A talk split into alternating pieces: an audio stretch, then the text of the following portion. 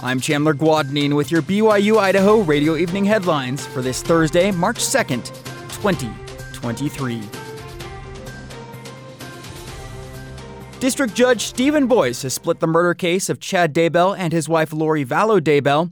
East Idaho News reports that Chad and Lori appeared in court today. Lori in person at the Fremont County Courthouse and Chad over Zoom. The couple is accused of killing Lori's children, J.J. Vallow and Tylee Ryan, as well as Chad's first wife, Tammy. New DNA evidence was gathered and presented during the hearing. The DNA evidence was the factor that made Judge Boyce split the case.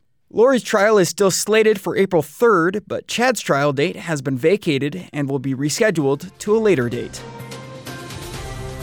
Idaho State Police need the public's help for information regarding a highway death in western Idaho. According to a news release, troopers found an abandoned vehicle near milepost 26 on westbound Interstate 84 just before 6 a.m. yesterday. Around 10 a.m., dispatch was notified about a man who was found dead about half a mile from the abandoned vehicle. The man was later identified as the owner of the abandoned vehicle, and it appears he was struck by a vehicle traveling west on the interstate. If anyone has information regarding this death, please contact the Idaho State Police Region Communications Center at 208 846 7500. Two people were rescued from a building in Lava Hot Springs after the roof collapsed.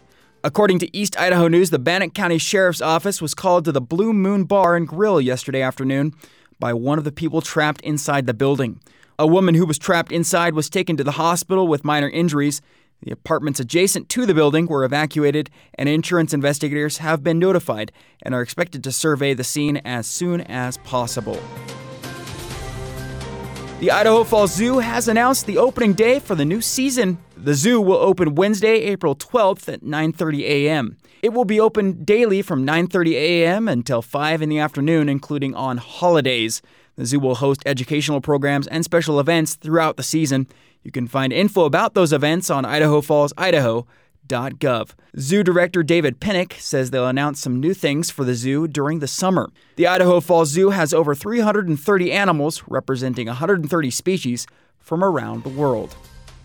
Thanks for making us a piece of your Thursday night. These have been your evening headlines for March 2nd, 2023.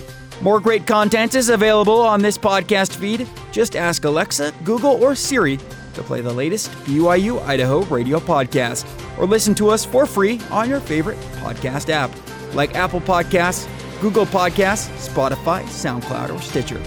I'm Chandler Guadagnin, and this is BYU Idaho Radio.